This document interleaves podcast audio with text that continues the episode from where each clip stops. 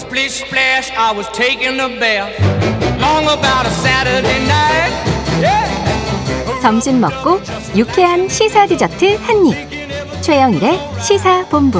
Well, I stepped out the tub and put my feet on the floor. 네. 자, 한 주간의 스포츠 소식을 정리해보는 금요일의 마지막 코너죠. 스포츠 본부. 자, 오늘도 정현호 PD를 모셨습니다. 어서 오십시오. 안녕하십니까. 자, 지난 토요일에 말이죠. 네. 2023 시즌 K리그 1 개막전이 있었는데 네, 그렇죠. 말이죠. 현대가 매치였다. 또 아마노 더비. 음, 자, 울산과 전북의 빅매치에 네. 울산 현대가 먼저 웃은 거예요? 맞습니다. 이 2대 1로 승리를 했는데 어. 사실 오프 시즌 때부터 아마, 아마노준 선수에 관련된 약간의 신경전으로 맞아요. 라이벌 의식이 저번에 전해 주셨었죠. 했죠. 네네. 그랬는데 울산이 이제 엄원상과 루빅손의 연속골에 힘입어서 2대 1로 승리를 했고 음. 사실 울산이 이번에 2연패를 꿈꾸고 있지 않습니까? 그렇죠, K리그 1. 그렇죠. 그런데 역시 가장 강력한 라이벌이라면 전북현대일 텐데 어. 개막전부터 일종의 기선제압에 성공했다. 어허. 이런 점에 있어서는 좀 기분 좋은 출발이라고 볼 수 있겠습니다. 울산의 입장에서는 기분 좋은 출발이다. 네. 안 그래도 신경전이 그렇죠. 시작 전부터 팽팽했는데 말이죠. 네.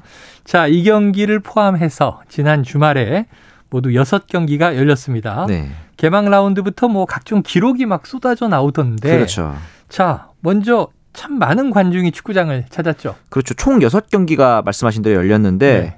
도합해서 10만 명이 관중이 넘었습니다. 와, 그러니까 평균 만명 평균적으로 이상. 예, 만명 이상, 2만 명 가까이 경기장을 네. 찾은 건데 총 10만 1,632명. 어. 이렇게 되면서 이 숫자는 2013년에 K리그에 승강제가 도입된 이후로 최초로 어, 10만 명을 돌파를 한 건고요. 음. 이야. 개막전 최다 관중 기록을 썼기 때문에 음. 어, 이번 시즌 K리그 기대해봐도 좋을 것 같습니다. 야, 올해 축구를 좀 기대해봐도 좋을 것 같습니다. 네.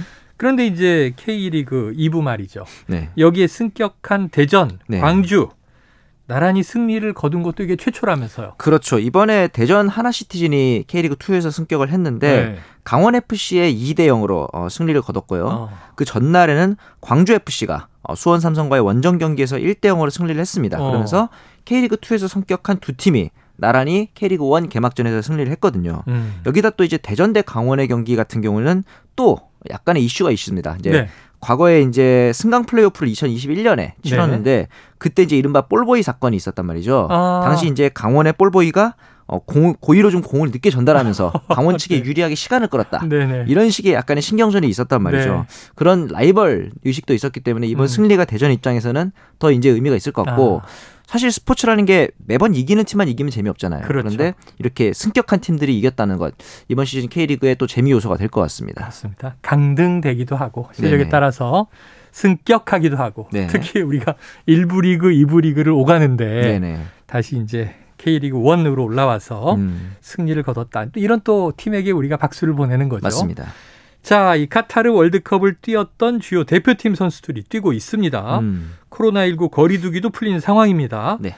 그러면 이제 올해 K리그 아까 일단 개막전에서 네. 최초로 10만 명 돌파. 네네. 이것도 의미 있는 사건이고 그렇죠. 올해 좀 순항할 것 같습니까? 예, 제가 항상 얘기하는 게 스포츠에서 뭐가 제일 필요하냐 그러면은 저는 2S라고 얘기하거든요. 네, two S 스타와 스토리. 스타 스토리. 이번에 전북의 조규성 선수가 음. 워낙 팬덤이 엄청나서 그 서포터즈석까지 조규성 선수의 팬덤이 다 어. 선매 그 예매를 하는 바람에 그래요. 서포터들이 못 들어올 정도로 굉장히 호황이었는데 네. 이런 스타들의 존재 그리고 앞서 말했던 이 전북과 울산의 아마노 더비 그다음에 대전과 강원의 어떤 라이벌 의식 네. 저는 이런 라이벌 관계가 많아지는 건 흥행에 좋다라고 그렇죠, 생각을 그렇죠. 하거든요. 물론 이제 뭐 지나친 감정 싸움으로 번지지만 않는다면 어. 이런 라이벌 구도도 어떤 흥행과 스토리를 더해주는 데 있어서 좋은 역할을 할 거라는 생각이 듭니다. 아, 아, 정 PD님 얘기를 쫙 들으면서 지금 2S에 하나를 더 보탰어요. 네. 스타가 있어야 되고 스토리가 있어야 스토리가 되고. 있어야 되고 서포터즈들이 아 좋은 그렇죠. 어디 가서 제가 이제 앞으로는 3S라고 3S로 말하겠습니다.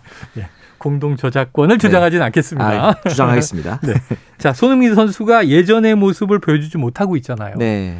최근에 이 교체 명단에 연달아 이름을 올리고 또 FA컵 16강전에는 선발 출전했지만 음. 어, 팀은 2구 2부 리그 팀한테 패했어요. 그렇죠. 이 FA컵 5라운드에서 음. 셰필드 유나이티드 2부 리그 팀에게 1대 0으로 무릎을 꿇었습니다. 네네. 사실 손흥민 선수가 풀타임을 출전했지만 어. 그 최다 슈팅까지 기록했지만 어, 득점에 실패했고 음, 그 이후에 이제 경기에서 경기 이후에 토트넘 공식 SNS 계정에 음. 탈락을 알리는 게시물을 올렸겠죠. 네네. 그랬더니 5천 개가 넘는 댓글이 달렸는데 어, 한 가지 좀 안타까웠던 게 네네. 손흥민을 이 reserve 팀 2군으로 내려라.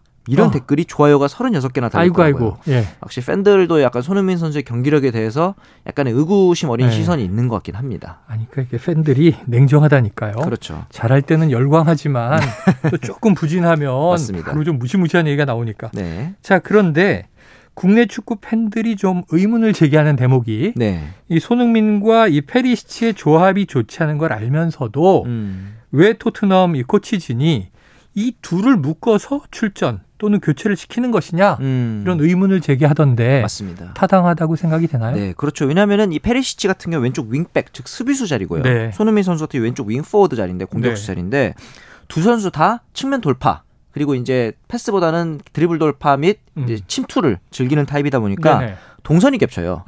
둘 다 공격적인 성향이라는 네. 거죠. 그래서 과거에 페리시치 선수가 왼쪽 라인에서 굉장히 컨디션이 좋은 날 음. 어, 손흥민 선수의 움직임을 보면 거의 수비 네네네네네네. 미드필더, 수비형 미드필더까지 내려와 있단 말이죠. 아. 이런 부분에 있어서는 사실은 이제 토트넘 입장에서도 물론 이제 주전 상황상 페리시치랑 손흥민을 공존시켜야만 하는 상황인데 음. 제 생각에는 이런 경우에는 좀 스위칭을 준다든가. 좀 더 스위칭을 다변화하면서 손흥민 선수가 오른쪽으로 이렇게 스위칭하는 플레이를 많이 가져가면 어떨까라는 네네. 생각도 좀 들었습니다. 자 손흥민 선수 좀 고민을 하고 연구를 해서 네네. 본인의 이제 어떤 역량이나 위치를 또 확장해야 되겠지만 네. 이 코치진은 왜 이러는 걸까요? 이건 뭐 당연히 스쿼드 사정상 왼쪽 윙백 그리고 왼쪽 윙포드로 나올 수 있는 선수가 어, 네. 제한적이다 보니까 음, 그래서 그런 상황이 되는 거긴 하겠죠. 알겠습니다. 자, 이 토트넘이 손흥민의 경쟁자를 영입할 수도 있다. 네. 이런 소식이 또 솔솔 들려오더라고요. 음. 자, 결국은 이 어찌 보면 좀 위기의 상황. 네. 손흥민 선수가 실력을 스스로 입증해야 되는 거 아니겠습니까? 그렇죠. 사실 지금 이 영입 리슈가 나오고 있는 네. 마노르 솔로몬 선수, 풀럼의 공격 자원인데 네. 이 선수 같은 경우에는 지금 이제 풀럼에서 인대 선수로 뛰고 있는데 음. 원 소속 팀이 우크라이나에 있는 샤흐타르 도네츠크입니다. 아, 그래요. 이 지금 상황상 이 재계약이 사실상 불가능하거든요. 아. 워낙 우크라이나 내전이 장기화되고 있어서 네네네. 이런 상황이다 보니까 솔로몬 선수를 어, 계약이 만료되어서 에이. 이적료 없이 데려올 수 있는 상황이거든요. 어. 그런데 솔로몬 선수가 물론 최근에 풀럼에서 좋은 모습을 보이고 있긴 하지만 음. 손흥민 선수와 경쟁을 하기엔 아직까지 그 네임밸류 차이가 좀 있다고 생각은 듭니다. 그래서 차이가 있다. 네, 그래서 이제 포지션 경쟁을 물론 하긴 할 겁니다. 네네. 왜냐하면은 어, 솔로몬 선수도 왼쪽 측면이 주 포지션이다 보니까 네. 그러나 손흥민 선수가 뭐 벤치로 밀려난다든가 어. 어, 클래스에 있어서 조금 악영향을 받는다 그 정도까지의 영향은 아니지 않을까라고 네네. 아직까지는 생각이 들고요. 아직까지는 차이가 있다. 네네. 하지만 그럼에도 불구하고 누구든 항상 1인자의 자리는 또 치고 올라올 수팀 있는 입장에서는 거잖아요. 이제 조금이라도 어, 기존 선수가 부진하다면은 경쟁 유발이라든가 그렇죠. 혹시, 혹시 모를 대비를 해야 하는 상황이긴 하죠. 네. 자, 우리는 손흥민 선수의 멘탈 실력 늘 믿고 있으니까 네. 이번에 위기를 돌파하리라 기대해 보고요. 네. 자, 지난주 이 시간에 바로 요 얘기를 전해 주시는 걸로 시작을 했는데 네. 결국 이제 클린스만 감독 축구 국가대표팀 감독으로 최종 결정이 됐습니다. 그렇죠. 설명해 주신 게 딱 맞았고요. 그런데 이 축구협회가 클린스만을 선택한 이유로 한국 축구에 대한 관심, 네. 또 인간적인 면모 음. 이렇게 꼽았는데 뭐 저는 그런가 그랬는데 의구심이 커지고 있다는 건 무슨 사실 얘기예요? 이제 국가대표 감독을 뽑을 때 네. 뭐 인간적인 면모 사람이 좋아서 네네. 그리고 이제 한국 축구를 사랑해서 어. 그런 이유로 뽑자면은 팬들이 더 많겠죠. 근데 이제 네네네. 이 멜러 기술위원장이 그 기존 마지막 회의 때 했던 이야기는 음. 다섯 가지 항목을 얘기했습니다. 전문성, 네. 경험, 동기부여, 팀워크, 그리고 환경적인 면을 얘기했는데 아, 막상 감독 선임 이후의 기자회견에서는 인간적인 면모라든가 네네네. 한국 축구에 대한 관심이 많았다. 아. 이렇게 언급을 하니까 팬들 입장에서는 어, 그렇게 아니라 좀 더 전문적인 영역을 음. 설명을 해줘야 납득을 하는 거 아니냐. 네네. 또 이제 한간에서는 어떤 얘기가 나오냐면은 이 정몽규 대한축구협회장이 좀 이름값을 중시한다라는 아. 이제 의견도 있어요. 네. 지금 어 모구도 모기업인 부산 아이파크의 감독 선임 시도 과거에 네. 이런 부분을 좀 중요시했다라는 음. 이제 의견도 있었고 그래서 클린스만이라는 big name에 약간 음. 끌린 것이 아니냐. 그리고 독일 축구협회가 클린스만에게 계약 연장을 제시한 적도 있었는데 네. 일을 너무 많이 했다 지난 2년간라고 하면서 어, 거절을 했단 말이죠. 네. 이 얘기는 뭐냐면은 2년이 길다는 얘기는 오랜 기간 프로젝트를 맡을 수 있는 사람일까? 아. 클린스만이라는 감독이 네, 지금 네, 네. 어, 대한축구협회 계약 기간이 다음 월드컵까지이기 때문에 4년 가까이 4년이잖아요. 되거든요. 네네. 이 장기간의 프로젝트를 과연 어떻게 이끌 수 있을지 이 부분에 대한 우려도 좀 있습니다. 그러네요. 지금 얘기를 듣고 나니까 네네. 아 그런 면에서 의구심이라는 거구나. 네. 자, 한국 축구에 대한 관심, 사랑 혹은 뭐 인간적인 면모 네. 이건 과거에 이제 2002년 히딩크 감독 때처럼 성공하고 난 다음에는 이런 게 미담이 될 수 있지만 성공하고 나면 다 관심 있어 맞아요. 보이고 사랑해 보이고 그런 거죠. 근데 이게 선발의 이유인가 이렇게 네네. 의문을 제기했습니다. 자, 이, 이 와중에 슈틸리케 전 감독이요 독일 매체와의 인터뷰에서 한국 축구에 대해서 좀 특이한 진단을 내렸다고 하는데 네. 무슨 얘기예요? 그러니까 좀 당황스러운 아? 얘기를 했어요. 뭐냐면 네. 분단 국가라서 축구할 때 창의성이 부족하다. 이게, 이게 무슨, 말인가? 네. 그러니까 이제 무슨 얘기냐면 남북 사이 평화 협정이 이루어지지 않아서 한국이라는 나라가 줄곧 경계 태세에 있다. 네. 그래서 뭔가 공격 축구를 볼 때도 국민들의 기질도 반영돼 있다. 어. 이렇게 진단을 했고 그 외에 또 이제 K리그에 대해서 약간의 호평을 했는데 네. 예외를 빼면은 K리그는 그렇게 인기가 없다. 왜냐하면은 어, 독일처럼 회원들이 클럽을 만든 게 아니라 음. 대기업들이 이니셔티브에서 시작을 했기 때문이다. 네네. 그래서 대기업이 허리띠를 졸라매면은 어, 이제 구단들도 굉장히 힘들어진다. 어.